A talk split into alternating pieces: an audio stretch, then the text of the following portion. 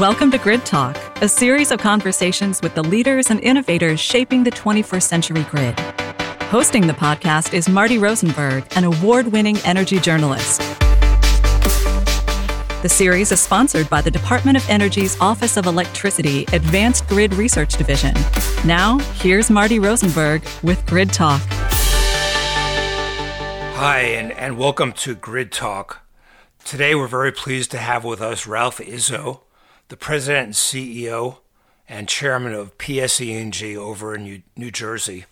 It's also one of the ten largest utilities in the United States. Hi, Ralph. Hi, Marty. How are you today? Very good. I look forward to talking to you about your perceptions of sustainability and how it's driving change at your utility. Uh, I wonder if you could start out by telling us what sustainability means to you, a utility, and how you may think about it differently from the public. Yeah, so we're proud of the fact that uh, for about twelve years in a row now, we've been named to the Dow Jones Sustainability Index. And we look at sustainability in three broad categories. There's one in particular that I want to focus on in a few minutes, but those three categories are just what you would expect them to be. They often go by the letters E S G, uh, where the E stands for environment, the S stands for social issues, and G stands for governance. So from a sustainability point of view, we look at uh, the demographics of our employee population and demographics of the talent pool, and are we an attractive company to an increasingly diverse workforce? You can take that same two sentences and change the word uh, workforce to supplier community. And, uh, and then from a governance point of view, we make sure that we are uh, doing the things that are considered best practices from the point of view of our board oversight to our corporate oversight uh, uh, from a management perspective and our operating performance and how that comports with our uh, most important uh, values, be that uh, compliance and integrity and things of that nature. Let me, if I could just interject. Uh, sure, sure. When people think of New Jersey, they don't think of a hotbed of sustainability. They think of California, perhaps, or or other states. Is that perception correct, or do you think we're missing the boat here? I, I, I think it is not correct, I, but I understand where it comes from. So New Jersey being one of the original thirteen colonies, and therefore being one of the first states to industrialize, uh, if I'm not mistaken, still has the unfortunate honor of having the greatest number of Superfund sites in its state borders. And if, if that's not true, it certainly has the highest density of Superfund sites. Uh, but I think that that was born out of an era that literally preceded the existence of E P A. And the pendulum has swung quite the opposite direction. And now as a state, which typically is number two or number three in per capita income, Uh, is no longer a center of manufacturing, but is a center of the service economy, has a highly, highly educated workforce, uh, an outstanding K through twelve educational system. The state really does pride itself on being a leader in uh, social and environmental issues. Governance is probably not a socio-political uh, topic that comes up very often in the context of how people view a state as to whether or not it's a sustainability leader. Would you say your public is pulling you in this direction, or um, you're leading your public, or is it serendipitous and a marriage of interests? I think from what is a traditional environmental point of view, our public has been leading, but that would be more from kind of a waste disposal, waste recycling, waste reuse. From the point of view of the, the role that energy has in ensuring a sustainable future, I'd like to think we've been leading. And that goes to the very important topic, which is, a, I think, the single most important aspect of sustainability, and that being climate change. And there I, I feel very strongly that we have been in the forefront of both national and state uh, public policy uh, as it pertains to what needs to be done to uh, have any chance of doing what the Intergovernmental Panel on Climate Change, sponsored by the U N, has said needs to be done. Do you think New Jersey is particularly vulnerable to rising seas? Yeah, I mean, the, the answer is emphatically yes for a couple of reasons. The, the most obvious, of course, being our shoreline, but uh, even without focusing on, on our the fact that we're a coastal state, just to go back to something I said a few minutes ago, because we were an early industrialized state, a great deal of our infrastructure was located along transportation corridors, which during the Industrial Revolution, candidly, was low-lying uh, areas of canals and rivers. Uh, and with uh, the severity of weather systems being what they are nowadays, uh, the, the potential for flooding and uh, uh, tidal overflows has just greatly increased. So, so yes, New Jersey is vulnerable both as a coastal state and as an early uh, industrialized state that put a lot of its infrastructure in places that are now much more vulnerable to storms. So let's zero in on what you just said a minute ago, which is that you feel uh, you're leading as a utility on this topic. Can you give us one or two really concrete examples? Sure. Uh, well, you know, we were early on advocates and continue to be for the establishment of a price on carbon. Uh, we encouraged the state to join something called the Regional Greenhouse Gas Initiative uh, back, I guess it was twelve years ago, uh, which we thought could serve as a model for a nationwide cap-and-trade system. And uh, we actively participated in congressional hearings on legislation back during the Obama administration, commonly referred to as Waxman and Markey. Uh, in the absence of that being successful, and it w- was not successful, we have pursued a variety of state initiatives while continuing that advocacy. Uh, chief among those have been uh, over four hundred million dollars in energy efficiency expenditures, which we think is by far the cheapest way to avoid carbon emissions. We have also been huge proponents of preservation of existing nuclear fleet, uh, which we managed to steer through with the help of uh, our Senate President, Senator Steve Sweeney, and the current governor, Governor Phil Murphy, legislation and, and subsequent regulatory outcomes that help preserve what is over ninety percent of the carbon-free energy in the state uh, coming out of our three nuclear plants. We're the number one developer of solar energy in the state.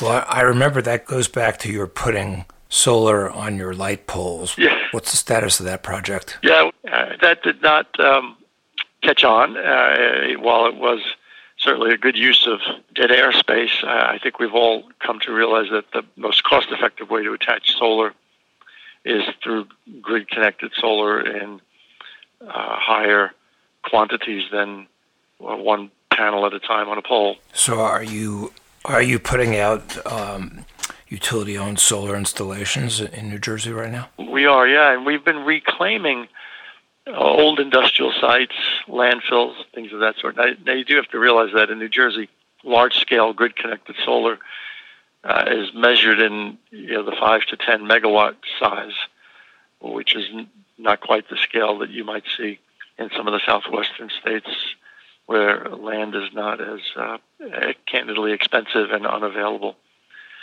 So, so you know, advocacy for a price on carbon, pursuit of energy efficiency, preserving our nuclear fleet, continuing to invest in renewables. We, we've recently announced that uh, we have an option to participate up to twenty-five percent in an offshore wind project that will be built by uh, Ørsted, a Danish company. Talk about that for a second, because as you know, in parts of Europe, it's really taken off, but it's been lagging in the United States. Mm-hmm. Do you think we're going to be surprised by the, the speed of development of offshore wind, particularly off the, the Northeast? Yes, I do think that there's there is a, a commitment that is firmer than what has been articulated in the past. Uh, I mean, one of the big differentiators between the U S and other parts of the world is availability of onshore wind, which is a lot less expensive than offshore wind uh, in those cases where the wind resource is rich. So the Great Plains, Texas, uh, parts of California, where you have comparable wind resource to what we have Uh, in the eastern seaboard in the Atlantic Ocean, it's obviously just a lot cheaper to build it on land. But as states have pursued aggressive renewable portfolio targets or decarbonization targets in the absence of federal action, uh, then in the east, it does appear that offshore wind is actually a lower cost solution than uh, rooftop solar, and onshore wind just simply isn't available to us. So So I do think it's a, it's the best supply option um, in terms of new supply. It is far more expensive than preserving the existing nuclear fleet, and it is qu- quite a bit more expensive, even, even more so than than what I just mentioned a moment ago, than than energy efficiency, right? So, so if you were to stack these things up, energy efficiency is by far the least cost option. Preserving the nuclear fleet is uh, a close second, and then uh, offshore wind right now at the price points we're seeing is less expensive than rooftop solar, which is the kind of the, the, the laggard, although the area that's received the greatest amount of investment uh, in the East. Do you have any reliance on coal generation? No, we do. Well, I, actually, yes, I take that back. We have uh, one remaining coal plant uh, that we operate in southeastern Connecticut that we plan to retire in June of twenty twenty-one, and that, that is our one and only remaining coal plant. It's essentially a winter peaking unit, and just given the capacity constraints associated with natural gas in that part of the country, we I thought we would keep that online until that point in time. The, the reason for that trigger date is at that point in time, some significant capital improvements would need to be made to make it compliant with certain provisions of the Clean Water Act that we expect. As you look around the country, uh, you may have heard that A E P and Southern said they were going to be pulling out of the American Coalition for Clean Coal Electricity. Do you think coal's days are numbered in this country as a, a ge- source of generation? Well, I, I, I think they are, from the point of view of the multi-decade availability of natural gas that just about every uh, government agency and, uh, and and consultancy predicts in terms of natural gas availability, right? So, you know, the beauty of coal was it was abundant and inexpensive. The downside of coal is it contained just about every element in the periodic table, so that you were constantly struggling to keep uh, the emissions as clean as possible, be that from mercury or S O two or fine particulates. Uh, but when we began to recognize the growing threat from carbon dioxide emissions, then the need for carbon capture and storage loomed large. But once you develop the technology for carbon capture and storage, and you have this much cleaner fossil fuel available to you in the form of natural gas, which doesn't have S O two, doesn't have mercury, doesn't have fine particulates, and is now as abundant and as inexpensive as coal, you just have to say to yourself, well, why would you use coal, which has all those other kind of traditional pollutant challenges? So I, so, so to the extent that we develop carbon capture and storage, I think that the preferred fossil fuel of choice will be natural gas. Where do you see the, the move towards increased uh, decentralization of generation? You know, I'm, I'm not a big believer in that being something that is sustainable in the absence of the generous subsidies that it receives now. Uh, you know, energy consumption is a inherently uh, capital inten- I'm sorry, energy consumption is an inherently low utilization uh, attribute. I mean, residential customers use energy twenty-five, thirty percent of the day, and some businesses use it a lot more, but when you add them all up, most utilities' assets are used forty to fifty percent of the time. And it's a constant struggle, right? Because th- these are capital-intensive assets, so you want them used uh, with much greater frequency. So the thought that individual customers will be able to self-generate and do that in an economic fashion is contrary to all of the history of power generation and power consumption that we've ever seen. So uh, e- even if you combine it with storage, you basically now have two capital-intensive assets that are going to be underutilized at some point during the course of the day, right? Because when you're consuming from your uh, supply option, you're not storing, and when you're uh, using from your storage option, you're not supplying. So, so I'm just not a believer that this is really viable. Right? They, they look viable right now because of just the tremendous uh, s- subsidies that are available both at the federal level in the form of tax credits and at the state level in the form of renewable portfolio standard subsidies that are granted. I'd like to return you to something you said at the top about uh, workforce diversity and how that ties into sustainability. Can you talk a little more about that? Sure. Uh, so New Jersey, as, as an example, is now a state where uh, we, we no longer have a majority of ethnicity uh, or race. We have a plurality of, of uh, Caucasians. But I, I think if not this year, it's next year where that's expected to dip below fifty percent. And you know, we have a robust Latino, uh, people of color, uh, Asian Indian, uh, Far Eastern Asian uh, populations that are you know, just a tremendous richness and uh, diversity of talent and cultures.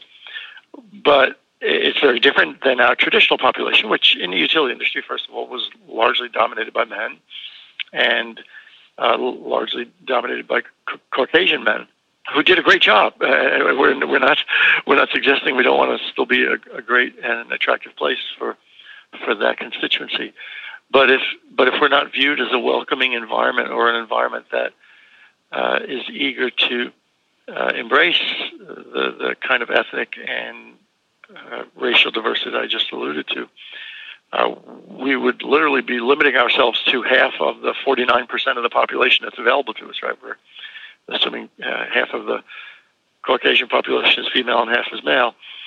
Uh, and that's not a way to run a business uh, by limiting yourself to twenty-five percent of the available labor pool. So uh, we're determined to be uh, an employer of choice uh, for uh, everyone who's out there. But how does that tr- how does that touch sustainability? Oh, well, I mean, if you don't have a, a talented employee population, then you're not going to be able to uh, provide the level of service that customers expect uh, and regulators demand. Uh, so you, your your economic sustainability comes into question at that point. Could it be something as simple as if you do not have a diverse workforce, you won't be able to explain and get buy-in on sustainability with a diverse population? Okay, so so so so yeah, I mean that is certainly a way to, to phrase it without question, Marty. But I was referring to sustainability uh, here, not so much from the point of view of the sustainability of the planet, which is really at the heart of climate change, but the sustainability of our company, right? I mean, our shareholders look at us as a one hundred sixteen-year-old company. We've paid a dividend every year for the past one hundred twelve years.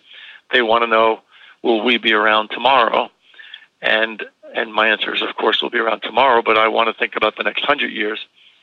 Uh, and, and in that, in that regard, uh, as a sustainable entity, uh, we, we have to think about being an employer of choice. So let, let's linger on that for a second. Uh, I'm sure you've read the Wall Street Journal and, and the Business School articles that have come out in the past year, mm-hmm.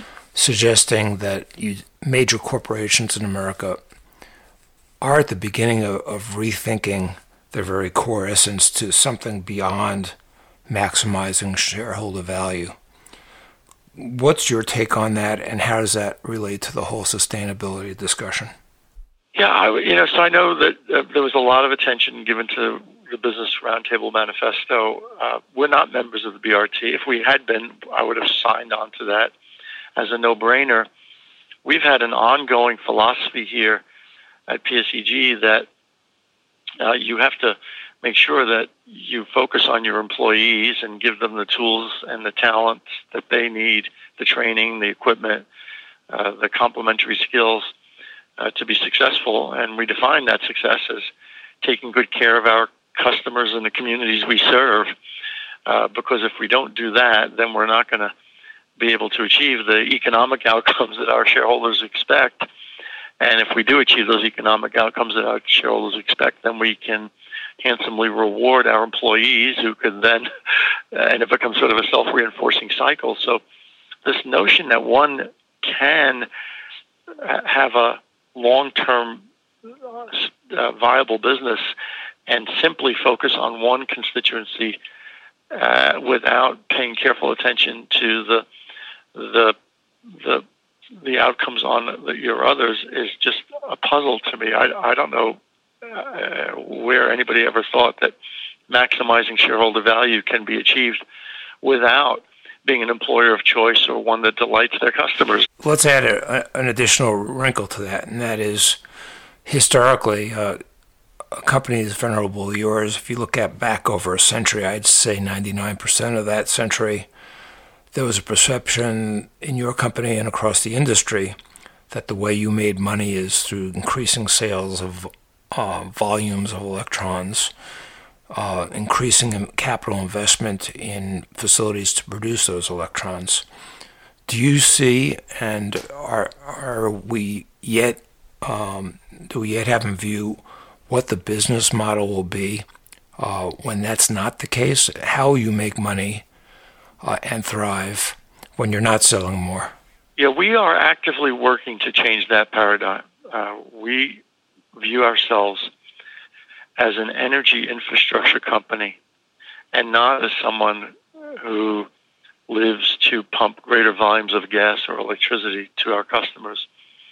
Uh, and we are right now in, in the midst of a dialogue with our state regulators advocating for our by, what will be by far our single biggest uh, uh, capital investment program. And it's all around the exact opposite. It's around energy efficiency. We've, we've filed for the right to invest three point six billion dollars uh, two point five billion dollars in energy efficiency, six hundred million dollars in advanced metering infrastructure that we think will enable even greater energy efficiency, and then about uh, the, the balance in electric transportation uh, and battery storage. But three point one billion dollars of the three point five, three point six billion dollars is dedicated to helping our customers use energy more intelligently, uh, which we think can be done in a regulatory system that allows us to make more money, actually does add to shareholder value while lowering the customer bill. And that's not foo-foo dust. That's the, the, the magic there is simply that uh, if we help the customer save uh, in a way that basically decreases our fuel costs, then we're not in the fuel business, so we're not harmed by that, right? And if we can do that by giving you better thermostats, better lighting systems, more efficient Uh, space heating, space air conditioning systems. That's part of energy infrastructure that we are delighted to help customers deploy. Uh, so so we don't see our future as one that's determined by simply building ever-increasing amounts of supply. We do think the grid has to be more reliable than ever before uh, for two reasons. Number one, our customers' dependency upon electricity continues to increase, whether it's because of their uh, reliance on smart devices or their or their reliance on electric transportation uh, or a myriad of other uh, continuing efforts to electrify the economy, which we think will become increasingly important as part of climate change, uh, combined with the fact that uh, weather systems are much more severe nowadays and, and storms are more severe. So the grid was not designed for this kind of uh, weather phenomenon that we're seeing. So so you have greater risk to the grid and greater dependency upon upon upon electricity. So those combine to warrant greater investments in the electric system. I'm going to ask you, uh, when, when you make those observations, you're you're not only speaking as a utility executive, but a research scientist with a P H D in physics.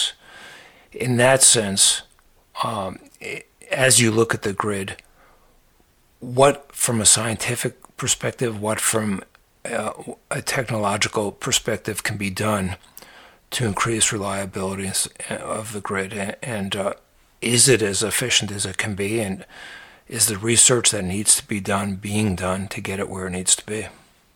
Yeah, so there's a, there's a whole variety of things that can be done. Some are mundane and don't require an advanced degree in plasma physics or, or, or any or any STEM field for that matter. Uh, let me just go back for a third time to what I said before about some of our physical assets are in low-lying areas, and we placed relay cabinets uh, on on the ground. I mean, you know, we, we, we, the cabinetry is on the ground, and then there's equipment inside the cabinetry. But when you find that some of those low-lying areas can now have water intrusion of six to twelve inches, those cabinets need to be lifted off the ground. Uh, similarly, uh, the ability to isolate circuits so that when you lose a circuit, you don't lose everyone who's on that circuit, but you can segment the circuit a little bit uh, more than you can today so that instead of losing three thousand customers, maybe you lose three hundred customers because you can segment it uh, better. Uh, having more in the way of solid-state devices that can allow us to control our transmission system uh, more rapidly than we uh, currently can with some of our kind of uh, mechanical devices that we use in terms of our switchgear. So, you, so, you, so, so everywhere from the most basic uh, improvements to a little bit more sophisticated knowledge on how the grid is operating uh, will all help to make the grid more resilient. And then there, there's other simple stuff as well, Marty. You, you design for certain wind speeds, and we're seeing greater wind speeds when we have uh, hurricanes coming through than we did in the past. So, so it's just the construction standards that you apply to your overhead system and your poles. So it's it's not rocket science at this point that the grid could benefit from. Okay. Uh, last, since you do have a, a specialty going way back in fusion, it's, it's time for me to check in on where you see fusion reactors and, and whether you touted S M Rs. Um, you touted nuclear. Do you think a S M Rs, small modular reactors, will play a role? I do. I am a fan of nuclear. I think that it is a dispatchable and clean source of electricity uh, where the safety issues can be managed to uh, meet uh, society's demands for that. Uh, I do think the waste issue is also uh, very susceptible to an engineering solution. I'm not as convinced it lends itself to an easy political solution. Uh, to the extent that S M Rs might be more expensive per unit, per, per megawatt, if you will, I do think that they are something that are less risky from the point of view of kind of betting the company uh, when you talk about uh, the, the total cost of a project being something that people would be more willing to take on if it's one hundred megawatts versus sixteen hundred megawatts or fifteen hundred megawatts. And, I, and I'm not alone in that. I think you're seeing some very thoughtful people. I'll throw a shout out to Mister Bill Gates, who's been active in Uh, not only uh, fission, but infusion as well. And, and I do think that the sophisticated members of the environmental community are beginning to recognize the important value that nuclear co- contributes to carbon-free energy in the future. So my, my last question is, you've been steering a, a major U S utility since two thousand six. What do you like most about your job today compared to back then? I, I do like the effect that we can have on climate change. I mean, the thought that we can decarbonize electricity and electrify the economy uh, is just, it's it's an, an impact that I never dreamed we would be called upon to step up to to, to have. And uh, it's one that I'm eager to see P S E and G lead the way in achieving. Great. Thanks all for listening to Grid Talk, and thanks to our special guest, Ralph Izzo, for sharing his insights about changes and approaches to sustainability in the utility sector. You have been listening to Grid Talk. You can send feedback or ask questions at our site, and also learn more about upcoming podcasts by going to smartgrid.gov slash gridtalk. Also, we encourage you to give the podcast a rating on your favorite podcast platform. Thanks and goodbye.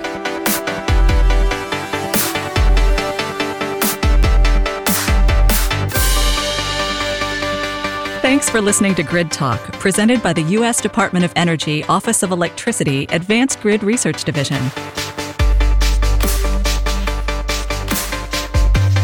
Subscribe through your favorite podcast provider or visit smartgrid dot gov for more information.